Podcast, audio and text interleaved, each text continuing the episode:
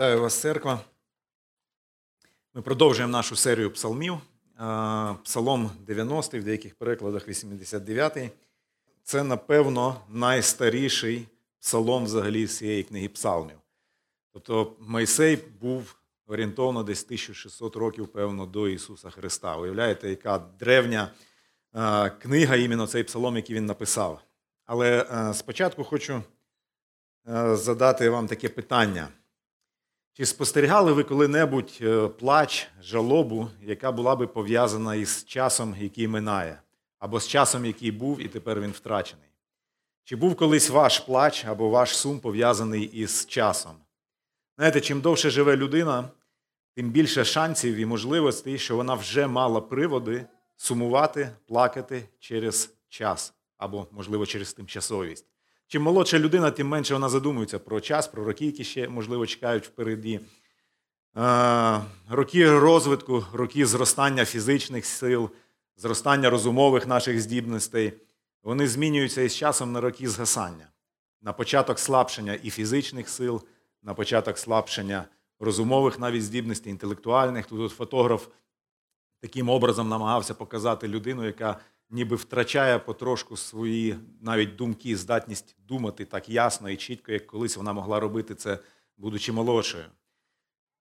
Якщо підлітком найчастіше, коли хтось із нас підлітком чув, о, дивись, покажу тобі фотку, як ти получився, то це зразу такий жвавий інтерес, і цікаво, і прикольно, тобі хочеться побачити себе, який ти вийшов на той фотографії. Але настає час, коли тобі кажуть, о, дивись фото, де ти вийшов, і ти починаєш напрягатися. Ну чого треба було мене фоткати саме в цей момент? Я не вибрав потрібний ракурс, потрібну позу, я не сховав десь свій п'ятий подбородок, можливо, чи ще щось не так. В кожного настає момент в житті, в когось він вже настав, в когось ще тільки настане. Коли в перший раз подивитесь в дзеркало, і ви зрозумієте, що те, як ви пам'ятаєте своє лице, воно вже не таке, яке ви бачите в дзеркалі. Наприклад, я вже цей момент пережив. Я вже знаю, що я сам про себе пам'ятаю себе молодшим трошки, трошки з меншими щоками, які ще со спини не видно, і трошки не таким, яким я себе бачив в зеркалі. Цей момент наступає в кожного. Привабливість наша для роботодавця, перспективність наша, вона змінюється із е, часом, і ми із категорії перспективного, можливо, переходимо в категорію того, як би вже дотягти на пенсії на цьому місці і поменше, щоб було якихось перемін і змін, тому що ми розуміємо, що наше зростання, воно вже десь тут, можливо, трошки стабілізувалось, а може вже по чуть-чуть іде і вниз. Можливо, сум і плач пов'язаний з часом ми переживали, коли ми бачили наших близьких, які були, і їх вже немає. Вони померли. Їхній час закінчився тут на землі. Є період, коли ми часто ходимо на дні народження наших однокласників. Потім є період, такий, коли буквально одне весілля йде за другим серед наших однолітків. Один одружився, друга одружилась. Але наступає період, коли ми починаємо ходити на поховання своїх же однолітків. І цей період також приходить. Час він буквально ніби. Е, ну, Тут от така картинка, ці періоди так зображені цікаво. Да? Е, в наборі в наборі одному ряду таких картинок, ніби все життя, весь час, який був і немає його. Час він буквально ніби плавиться, протікає між пальців людини. Його неможливо втримати. Що таке теперішнє? От теперішній час? Я кажу слово зараз, і цей звук він вже став минулим. Це вже минуле, воно було секунду назад, хвилину назад. Тобто теперішнє це те, що неможливо втримати зовсім. Його неможливо повернути. На початку життя такі ідеї, такі думки про час, про тимчасовість, вони можуть здаватися чимось примарно таким далеким. І знаєте, можливо, легше усвідомити, особливо для молодших, е, цю швидкоплинність часу, якщо наше життя спробувати відмасштабувати, зменшити ніби до розміру одного дня. Е, я от знайшов такий приклад, люди підрахували, якщо перевести тривалість життя людини в години. Якщо роки людини, середню тривалість життя перевести в години. І цю тривалість життя взяти не нашу українську, а це була взята американська тривалість життя, тобто можна пару годин докидувати сміливо, якщо до себе приміняти. Якщо тобі 15 років, то твоя стрілка годинника життя вона зараз на 10.25 ранку. Якщо тобі 20 років, це 11.34 хвилини. Якщо 25, це 12.42. 30 це час 51 після обіду вже. 35 це 3 години дня. Не треба далі. Е, 40 це 4 години 8 хвилин. Ну, знову таки, на наше життя ми живемо менше, ніж живуть там, де рахувала ця людина. Тобто нас вона можна докидувати. 45 це 5,16. 50 це 6,25, 55 7,34 вечора. 60 років 8,42 вечора. 65 це без 10 хвилин 10 вечора. 70 це 11 годин вечора чи ночі. Залишається лише година до кінця нашого часу тут на землі. Які почуття і думки викликає погляд от на часи, які минули, можливо, вже у нас, де ми знаходимося на цьому циферблаті, там, да? е, на часи, які ще лишаються для нас згідно цього циферблату. Чи спостерігали коли-небудь ви плач, пов'язаний з часом? Чи плакали ви колись-небудь із чимось, що було пов'язане з часом, з тимчасовістю? В Біблії частина книг написана в жанрі плачу, так вона називається. Ламент по-англійськи називають, е, і так в літературі часто, або жанр плачу. Це поетичний жанр, і цей плач або жанр книги плачу він може бути індивідуальний, коли людина виливає свою душу перед Богом, плаче про своє щось. Або він буває колективним, коли представник народу або ціла група людей разом виливають свій плач, своє серце, свій сум перед Богом. І ми будемо проходити зараз черговий псалом, псалом Моїсея, і цей псалом він написаний в жанрі плачу якраз таки. Він написаний в жанрі плачу е, за багато років до Давида, який написав більшість, напевно, псалмів, за багато років до Ісуса Христа. Це поезія в жанрі плачу. Причина, чому Мойсей плаче і чому він е, пише цей псалом, він кілька разів її повторює протягом цього псалма. Причина якраз таки пов'язана із часом. Це швидкоплинність, дочасність, тимчасовість, короткочасність днів людини, які минають під гнівом Бога, під праведними судами Бога, під гнівом Бога за гріхи.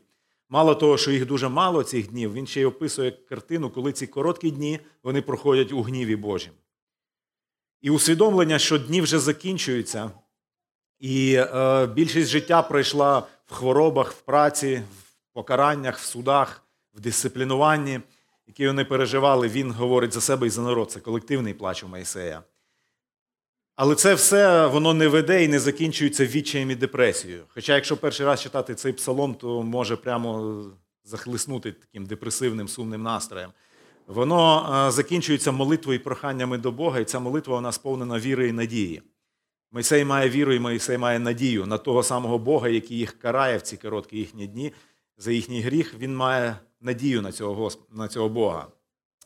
Цей псалом це приклад того, як не ховаючи голову в пісок не дурячи самого себе, бути готовим для того, щоб лицем до лиця подивитися на швидкоплинність мого власного життя, усвідомити безсилість втримати цей час в своїх руках, але при цьому знайти мудрість, радість і надію в тому, хто створив час і помістив нас жити в цьому часі, того, хто панує над часом, хто сам є поза часом, над великим творцем всього і творцем часу.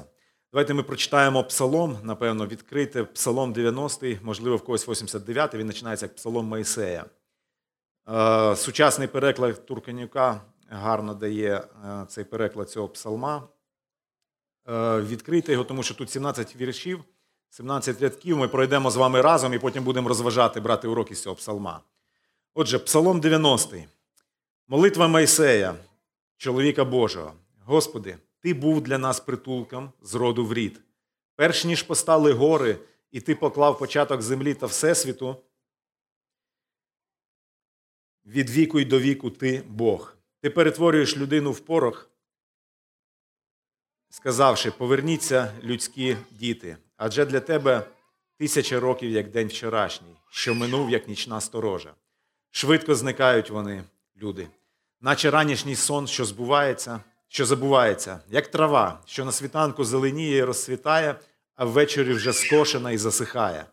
Так і ми в'янемо від Твого гніву, тривожимося Твоїм обуренням.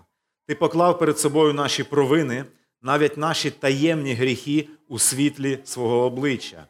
Отже, всі наші дні промайнули в Твоєму гніві.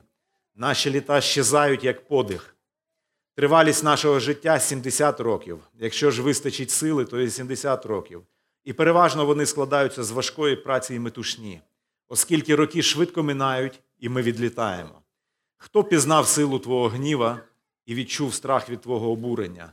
Навчи нас так рахувати наші дні, аби ми набули мудре серце. Повернися ж до нас, Господи, до яких пір чекатимеш. Вияви милосердя до своїх рабів, насити нас уранці своїм милосердям, аби ми раділи і веселилися в усі наші дні. Звесели нас замість тих днів, коли ти нас упокорював, замість років, у які ми терпіли горе. Нехай твої діяння стануть зрозумілими твоїм слугам і величність Твоя їхнім дітям. Нехай благодать Господа, нашого Бога, буде над нами, і Ти утверди діло наших рук, зміцни діло наших рук. От такий от псалом це плач і молитва Моїсея. Як бачимо, цьому е, псалмі є дуже багато контрастів або протипоставлень. Є якісь явища, речі, які прямо протилежні, і Мойсей ніби їх перед нами викладає, протипоставляє одне одному, е, показує нам ці контрасти. І ми будемо йти, коли по псалму, то ці контрасти вони нам допоможуть е, ясніше і точніше зрозуміти, що відбувається. Це, наприклад, такі контрасти. Зверніть увагу: вічний Бог, який поза часом, і тимчасовий короткочасний чоловік. Гріх і гнів Бога, і контраст це милість, благословення. Неможливість познати всю повноту гніву Божого, е, гніву Божого і мудрість, якої може навчити Бог. Марнота, страждання, хвороби короткочасних наших днів, і на контрасті радість, весіль, весель, веселощі від Бога і продуктивність або плідність життя, яке залишилося, тих днів, які залишилося. Знаєте, це допоможе, напевно, зрозуміти краще і ситуацію Моїсея, що він переживав, і нам ніби пропонують обрати, до чого прагнути, що цінувати, в чому прожити той час, який залишився у нас на циферблаті нашого життя. Сюжет цього псалма, його можна так коротко, якщо описати. От буває, коли читаєш великий якийсь уривок біблійний і важко сразу все вхопити, то дуже простий спосіб е, допомагає. Попробувати одним реченням пересказати коротко цей сюжет, який ми прочитали там в 20 строчках, наприклад.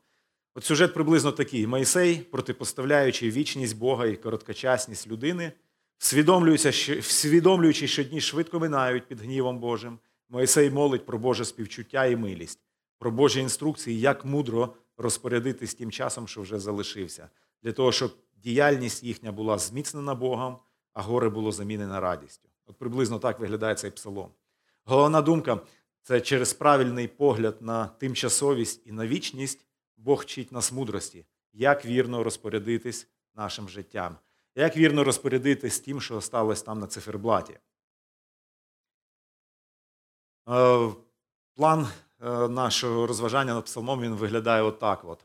слава вічного, трагедія тимчасового і надія вірного. Це от три таких розділи, ніби цього псалма. Слава вічного, тобто слава Бога, слава Всевишнього. Це перший і другий вірш, який звучить так: молитва Моїсея, чоловіка Божого. Господи, Ти був для нас притулком, з роду в рід. Перш ніж постали гори, Ти поклав початок землі та Всесвіту.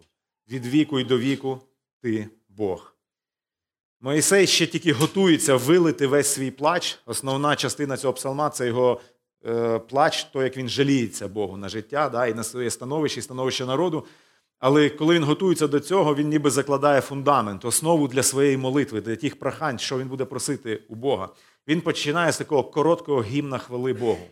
І в цих двох е, рядках він фокусується на його вічному існуванні і на проведінні Божому, тобто на такої Божій діяльності, яка зберігає творіння, забезпечує його і направляє згідно Божої волі до тої цілі, до того кінця, який Бог йому приготовив. Він каже: Господи, е, тут імення Бога стоїть е, єврейське Адонай, яке означає буквально владика, вседержитель, той, хто має владу над усім. Звертається увага на його незалежну суверенну владу, на царське достоинство Бога. Він каже: Господи, Ти притулок. Це слово притулок воно означає безпечне місце, місце захисту. Е, цей же автор Моїсей, коли він записував книгу повторення закону, ви знаєте, перші п'ять книг, п'ять книг Біблії, вони також написані Моїсеєм, самі старі, одні з самих старих книг. І в повторенні закону, е, перед тим, як вже Мойсей збирає, знає, що він має померти, він дає останні настанови людям, новому поколінню, яке має войти в обіцяну землю. Він просить Божого благословіння, і він описує їм Бога як притулок, місце захисту для народу, який повинен був жити серед ворожого оточення, серед ворогів. І він змальовує образно таку картину е, Бога, який проноситься по небу на хмарах на допомогу своїм людям. Е, вічні його м'язи, ну це образ, захищають людей, проганяють ворогів. І він, Бог каже, живи в безпеці, бо сам Бог є твоїм щитом і твоїм мечем. Ось що означає притулок, коли Моїсей говорить ці слова, що ти наш притулок. З роду в рід, тобто із покоління в покоління. Бог названий Вседержителем і притулком, захистом для своїх не просто так.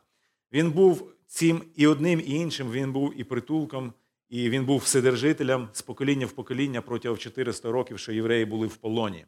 За ці 400 років їх намагалися знищити, давались вказівки вбивати їхніх дітей. Якщо народжуються хлопчик і не дівчинка, їх треба було вбивати. Е, вони були беззахисні, можна сказати, але сам Бог був їхнім притулком і захистом. І покоління зміняло покоління, і Бог їх зберігав своєю силою Вседержителя.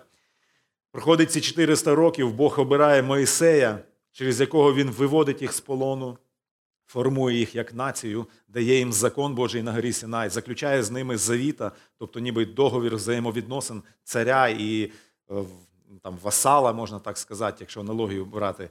Каже, ви будете моїм народом, я буду вашим Богом. І якщо ми будемо знаходитись в цих завітніх відносинах. І е, покоління зміняє покоління, Бог залишається вседержителем, він залишається Богом, він залишається владикою, він залишається притулком для народу. Знаєте, я не знаю, з чим це можна порівняти, але от ті 400 років, які народ знаходився постійно під загрозою геноциду, і ніби трішки не вистачало для того, щоб його знищити, але це трішки ніколи так і не наступало, тому що Бог був його щитом і його мечем. Можливо, уявіть собі таку картину, якби ви жили в такій місцевості, де відбуваються регулярні землетруси. Наприклад, щотижня у нас є землетрус. Коли він стається, ми ховаємося кожного разу, хтось десь в подвал, хтось десь в хату. Але ми там, в своєму притулку, де ми сховались, ми відчуваємо, що земля трясеться, на нас со стелі щось сипеться. Ми ніколи не знаємо, чи ці конкретні стіни зараз витримають цього разу, чи не витримають. Минулого разу там десь когось завалило, тут десь когось завалило. Я тут сижу, я ніби захищаюсь, але я не знаю, що буде. І от серед усього цього хаосу, який нікуди не зникає, який є регулярним, постійним, це там є якийсь один притулок, який, якщо ти заходиш, ти не від, ти не відчуваєш ні тряски, ти не відчуваєш ні грохоту, ти точно знаєш, що стіни встоять, ти там в безпеці і в комфорті. От таким от притулком названий Бог із роду в рід з покоління в покоління. Моїсей його називає так. Божа постійна присутність в житті його народу для захисту, для забезпечення відповідає його вічності, тобто характеристики Бога як вічний. Тому другий вірш в другому рядку Моїсей тут заявляє про вічність Бога. Раз Бог вічний, то його турбота про своїх людей вона також вічна, стабільна, незмінна. Вона постійна, на неї можна покластися. Щоб наголосити на вічності Бога, Моїсей бере подію створення світу як відправну точку. Тобто, коли вся реальність просто почала існувати. Був момент, коли не було нічого, існував лише Бог. І стається момент, коли Бог каже Слово, і починається та реальність, яку ми бачимо навколо нас. Він говорить тут про гори. Гори в старому заповіті часто це образ чогось дуже древнього, коли треба указати на те, що щось дуже-дуже старе і древнє, і апелюють до старини, до давніх часів, то часто використовують образ гор, ніби вони найстарші з цього, що можна побачити навколо. Ну, Це поезія, це жанр плачу поетичний. Від вічності до вічності він каже: Ти Бог, іншого немає, нічого іншого не існувало не до початку цього часу, не коли все буде закінчуватись. Бог не той. Бог вічний не тому, що в нього ніколи не кінчається час, тобто він завжди буде. Бог це той, хто наказав часу бути. Коли не було творіння і часу не було. Бог не просто має вдосталь часу, і цим від нас відрізняється, тому він вічний. Він взагалі поза часом, він над часом. Він не існує в часі, час його не обмежує ніяк. Вчені кажуть, що час це така штука або явище, яке притаманне матерії, матеріальному. Тобто неможливо, щоб існувало щось матеріальне і щоб воно не існувало в часі. І час неможливий, якщо немає матерії навколо. Тобто, коли був Бог, не було ні часу, ні матерії. Бог каже слово, і все це з'являється разом. Вчені так і кажуть, матеріальний простір час або просторово-часовий континіум, таке от слово не вживають, тому що для них це поєднані речі. Бог, коли творить, він творить час. Е, в листі до євреїв апостол Павло він каже, що видимий всесвіт Бог створив із невидимого. В римлянам він каже, що Бог неіснуюче називає як існуюче. Нічого нема, Бог каже слово і з'являється все, що є навколо, і час в тому числі. Бог існує поза часом, але Він діє в часі в історії людини. Він помістив нас в час, і він діє в часі. Він розгортає в нашій історії свій план спасіння, викуплення творива від влади гріха, від смерті. І це все відбувається протягом нашої історії. Він володар і над часом також. Що таке час? Теж вчені не можуть точно сказати, що таке час. Ну, Ми знаємо, що є минуле, є зараз, і є те, що ще буде. Для нас час він тече, да, як лінія. Так от Бог володар і минулого, і теперішнього, і нашого майбутнього. Іноді ми півжиття можемо вбиватися по втраченим можливостям, згадувати і жаліти про те, що ми втратили і як ми поступили неправильно, і гризти себе. Провинами із минулого, жити страхами і неспокоями, думаючи можливо, е, про можливі варіанти майбутнього, що настане завтра, чи буде так, чи буде так, чи інакше. Ми іноді розбиваємось, бачачи, що ми не здатні проконтролювати і втримати своє теперішнє, то, що зараз є навколо нас, використати його так, як хотілося би. Знаєте, якщо я погодився зробити Христа своїм Господом, своїм володарем, то немає зла і вини з мого минулого, яких він не міг би мене звільнити. Втрачені можливості вони не повинні, не повинні притягувати до себе погляд і бути центром мого життя. Тому що центром може бути той, хто спасає і дає вічність із ним Ісус Христос. Хоча віруючий і знає, що життя людини крихке і спливає, так як Мойсей в псалмі його описує, воно тимчасове, короткочасне, але віруючий знаходить мир у факті вічного існування Бога. Не просто в тому, що Бог є вічний, а в тому, що це означає. Це означає, що Бог є вічним притулком для своїх людей. І про це говорить Мойсей в цих двох віршах, коли він хвалить вічного Бога перед тим, як перейти до, до змісту свого плачу і далі до своїх прохань. Це була слава вічного. Ми переходимо до другого розділу цього псалма трагедія тимчасового. Ти перетворюєш людину в порох, сказавши Поверніться, людські діти. Адже для тебе тисяча років, як день вчорашній, що минув, як нічна сторожа. Швидко зникають вони, люди, наче ранішній сон, що забувається, як трава, що на світанку зеленіє і розцвітає, а ввечері скошена засихає. Ну, Депресивнішу картину життя людини важко, певно, уявити. І особливо вона депресивно виглядає, тому що якщо ми подумаємо, якщо ми згадаємо, що ми вже бачили в минулому, в своєму житті, ми розуміємо, що ця картина це правда. Час летить отак. Трагедія не в тому, що хотілося би мати тисячу років замість 70 років. Моїсей плаче не тому, що він хоче ще більше років, ніж їм відведене Богом. Моїсей з 3 по е, тут 6 вірш, ну аж там до 11 вірша, він виливає плач за себе і за народ. І це не просто бажання більше прожити, протягнути своє життя чуть-чуть довше.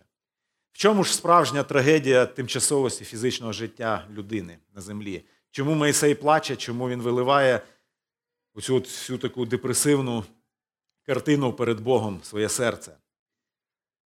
Дуже сильно допомагає зрозуміти, що відбувається з Моїсеєм, чому йому так мало цих років життя, 70 чи 80, якщо ми е, згадаємо умови, в яких Моїсей пише цей псалом, його контекст.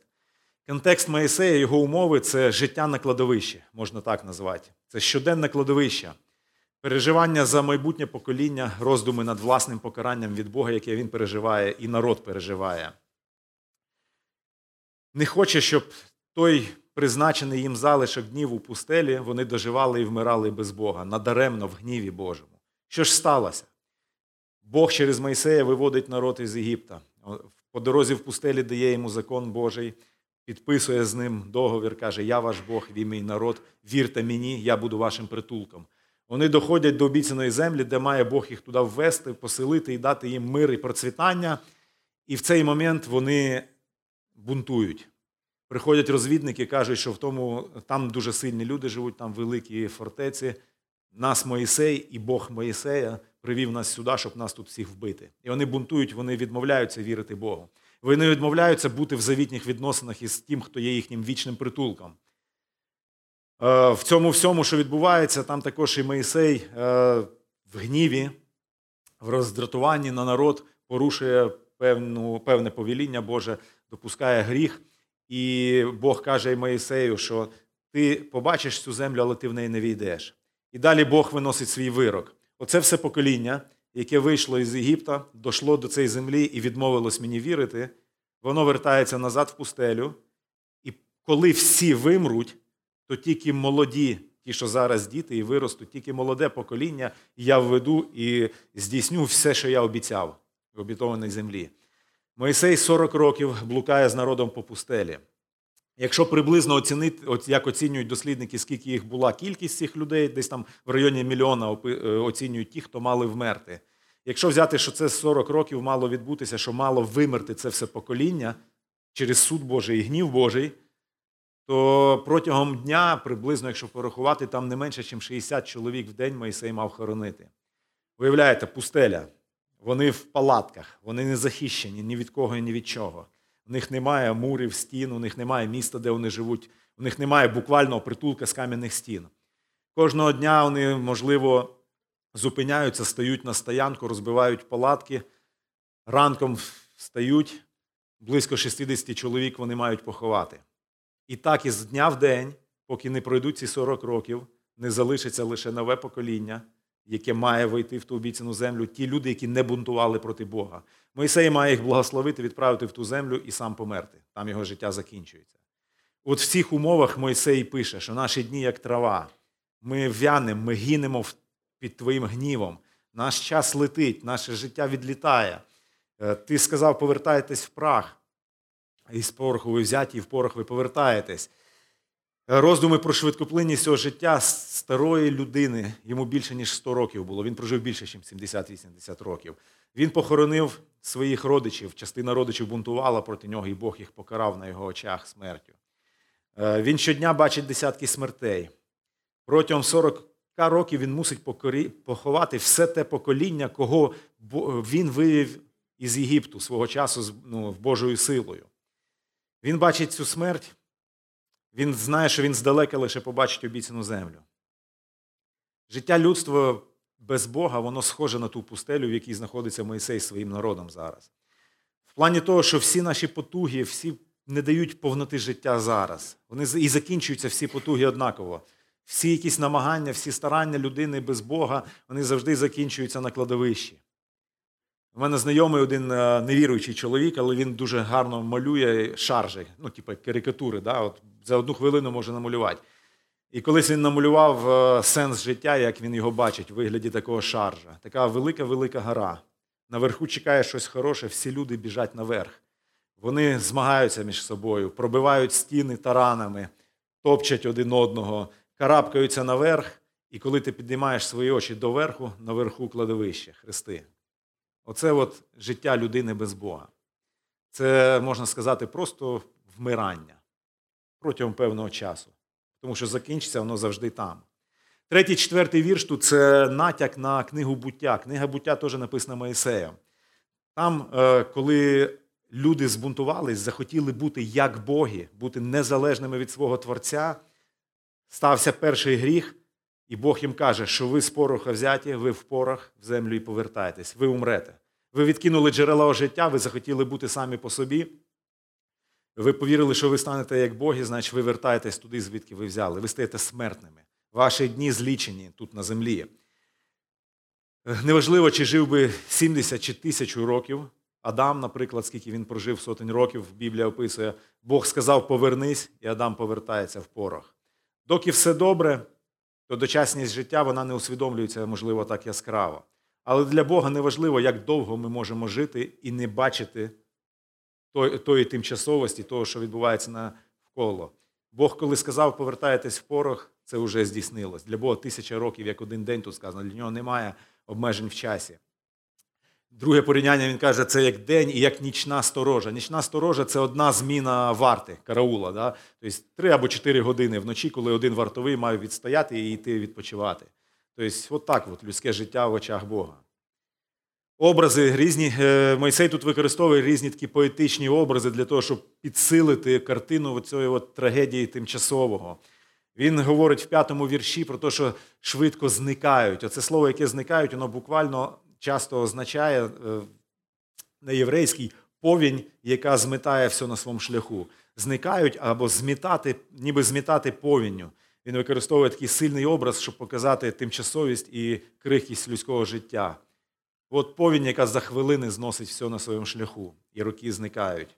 Або ще одне значення цього слова це якщо в мене є от кружка з водою, я просто одним рухом вилив, пролив воду на землю. І ця вода це людське життя. От такий от образ використовує Мойсей. Другий образ, який він використовує трава, е, е, яка, ран, е, яка ранком зелена, соковита, а до вечора вона засихає спалена сонцем пустелі чи в степу десь. Це образ схожий на той циферблат годинника наш. Да? Якщо життя помістити від ранку до вечора, то от воно. Зелена трава на початку і засохша в кінці. Він говорить про сон. Про, е, сон часто виступає в старому заповіті як образ смерті. Ніби люди стають як сон, вони стають, по суті, смертю. Тут от так намагався автор зобразити цей от е, смерть у вигляді сна. Да? Людина в такому сумному, ніби оточенні засипає, і перед нею дорога непонятно куди. Такі от образи, е, дуже такі депресивні, я б сказав, да, використовує Моїсей, описуючи цю тимчасовість життя і причину свого плача, чому він плаче до Бога. З 7 по 10 віршика Моїсей говорить про те, що він знає і розуміє, чому все так сумно, чому їхні дні короткі і чому ці дні проходять так печально, сумно. Причина жахливих страждань, важкості, дочасності нашого життя це гнів Бога на гріх людини. Так і ми в'янемо від Твого гніву, тривожимося Твоїм обуренням. Ти поклав перед собою наші провини, навіть наші таємні гріхи у світлі обличчя. Знаєте, якщо третя глава буття, де описується гріхопадіння людини, і Бог каже, ти в порох повертаєшся і стаєш смертним через те, що ти відкинув свого Творця, то історичний фон це покарання у постелі е, всього народу і Мойсея разом з ними, про яке ми говорили. В загальному, так чи інакше, смертність, страждання вони прийшли в світ через гріх. Але Моїсей змальовує особливу картину суворого гніву і покарання.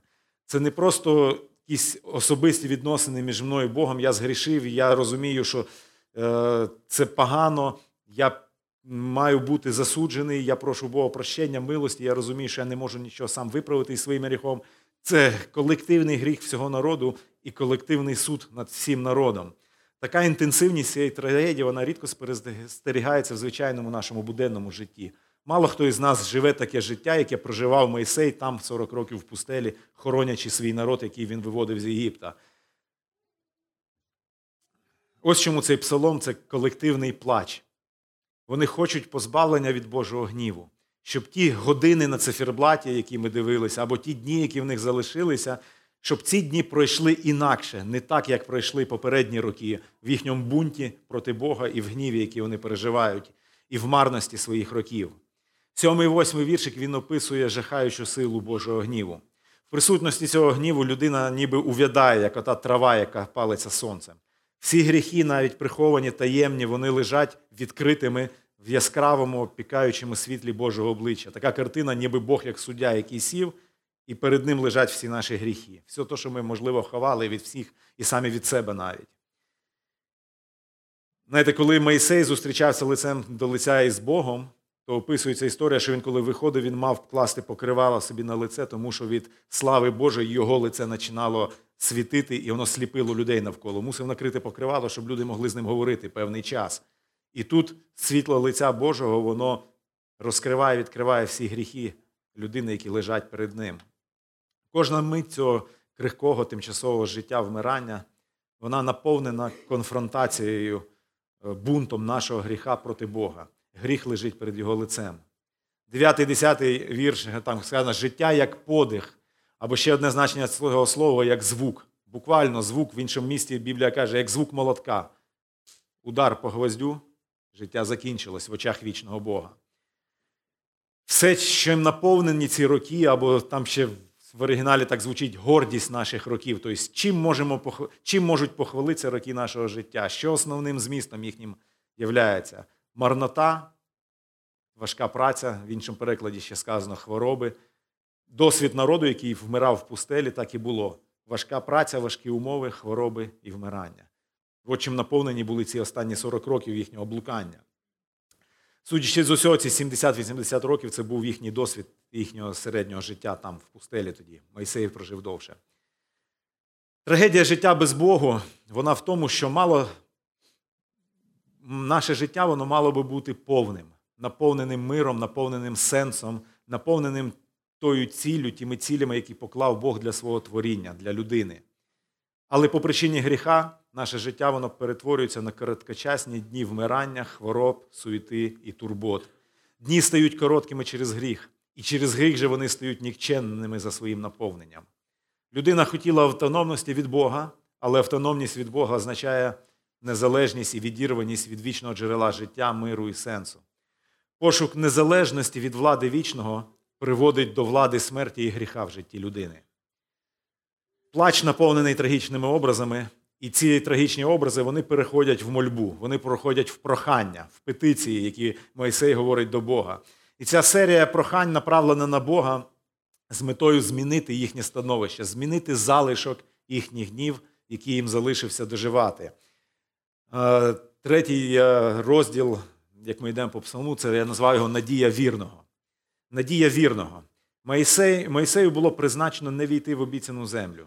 Але він і далі називається людиною Божою, людиною вірною Богу. Він вірить Богу, він лишається йому вірним. В Новому Завіті, в Новому заповіті, коли описується, як Ісус Христос на горі преображення, зустрічається із двома особами і має з ними бесіду, то одна із цих людей це Моїсей, який був за 1600 років до Христа. Учні бачать е, сяйво, вони бачать Моїсея, Ілью, Ісуса Христа, який з ними спілкується. Моїсей хоче мати мудре серце, прожити земні дні до кінця з Богом і хоче, щоб покараний народ, який вже так і не вийде в цю землю, щоб він мог прожити свій залишок в мирі з Сидержителем, у відносинах завіта із своїм Творцем. Багатьма способами він виголошує головну проблему це їхня смертність, дочасність, марнота і суд, і гнів Божий. І він визнає необхідність Божих інструкцій. Боже, навчи, нам потрібно знати, як прожити те, що нам залишилось мудро, використати даний нам час мудро і так, щоб наше життя воно змогло бути наповнене радістю, повнотою і плідністю, ефективністю. 11, 12 вірш, якщо ви поглянете, він про це говорить. 11 вірш людина повинна розуміти, що є якийсь зв'язок між гнівом Божим і страхом Божим, який є або навпаки відсутній у людини. Хто знає, в російському перекладі це звучить трошки інакше. Каже, хто знає цілу гнєва Твоєго і ярость Твою по мірі страха Твоєго. Тут в цьому вірші, ну, в тексті не так явно, але ми знаємо, Біблія каже, що початок мудрості страх Господній. В мудрому серці Бог залишається Богом. В мудрому серці Бог є Богом. Він є владикою, Він є вседержителем. Йому належить шана, честь, покора, вірність і благовіння, і страх Божий. Тим більше необхідно, щоб Бог дав мудре серце. Коли людина співвіднесе гнів за гріх із власним благовінням або його відсутністю, вона може зрозуміти причину Божого гніва. Хоч не здатна до кінця осягнути всю силу і глибину Божого правосуддя, але може побачити, що, ігноруючи Божі шляхи, вона була сліпа до власного гріха і до власного бунту. Тому Моїсей молить про Божі інструкції. В 12 му вірші він просить про мудрість, щоб знати, як прожити життя приємне Богу, то, яке догодить Богу. Як виглядає таке життя по Божій мудрості, по даній мудрості від Бога? Це життя, коли ми пам'ятаємо про власну смертність і дочасність. Ми тут не назавжди. Дні, це не дні, про які ми повинні пам'ятати, це не просто календар, скільки штук їх залишилось. Це правильно розуміти, чим вони наповнені: події, рішення, вчинки, цінності, якими ми наповнюємо наші дні.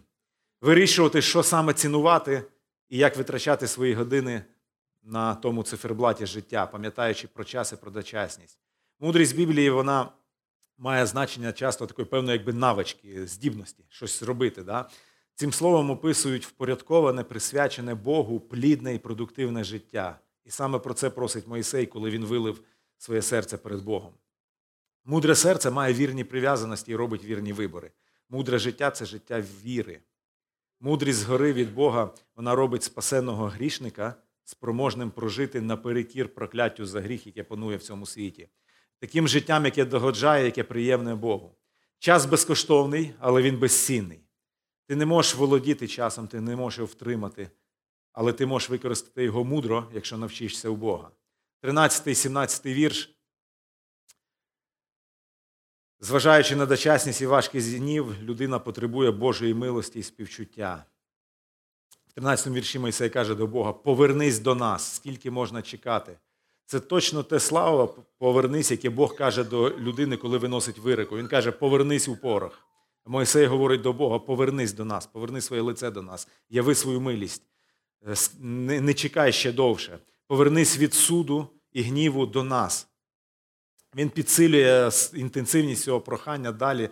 Він каже, скільки ти ще чекатимеш, вияви свою милість. В 14 вірші він каже, насити, наповни нас своїм милосердям, наповни наші дні радістю. Твоя любов і милість це те, що може сповнити нас радістю і веселощами решту наших днів.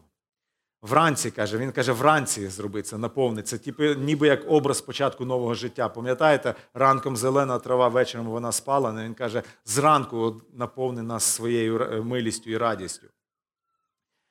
В 16-му вірші він каже: Яви, відкрий свої діла, зроби їх зрозумілими своїм слугам і їхнім дітям і майбутньому поколінню, яке мало війти ще в землю. Мойсей не просить просто позбавлення від труднощів і бід. Він не просить просто добав нам ще років, які і так короткі. Він хоче, щоб Бог відкривався своєму народу, щоб Бог давав об'явлення, откровення про себе, щоб велич вічного владики вона була явна, зрозуміла і їм, і їхнім дітям. 17-й вірш, останній вірш цього псалма, ми вже закінчуємо, можливо, трошки важко було слідити за всім псалмом. Але в 17-му вірші можна побачити такий драматичний контраст, коли ніби з ног на голову перевертається весь плач Моїсея відносно всіх попередніх віршів. Ті, хто були слабі, немічні, тимчасові і проживали короткі дні у марноті, вони очікують, мають надію прожити побожним, плідним життям під Божим благословінням. Вони мають надію на те, що Бог може зміцнити справу їхніх рук, то над чим наповнені їхні дні, зробити решту днів плідними, недаремними, не пустими перед лицем Божим. Отакий от псалом, вічність і тимчасовість, людський, Божий гнів над Е, людиною, яка вертається в порох через свій гріх, і можливість жити в благословенні Божому і мати наповнення життя і мудрість від Бога. Знаєте, на перший погляд, якщо прочитати цей псалом, то можна залізти в депресію і безвихідь, да? яка може накрити з головою, ніби ота повінь, яка зносить роки життя людини, який образ він використовував. Але в проханнях Мойсея видно правильний погляд на вічного Бога і правильний погляд на тимчасову людину видно його віру і надію. Знаєте, без того, що ми знаємо в новому заповіті, що нам відкрито в Ісусі Христі, на Голгофі, в Його смерті і Воскресіння, цей псалом, надія в цьому псалмі вона може виглядати просто як проблиск такий, да? чуть-чуть надії, от просить Мойсей Бога, і надіється, що хоч решта днів буде з Богом, а не під Його судом і гнівом.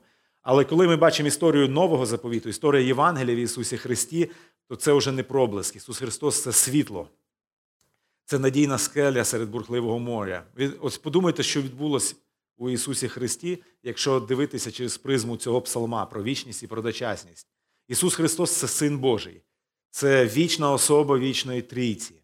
Він був до часу і матерії. Він творив у трійці.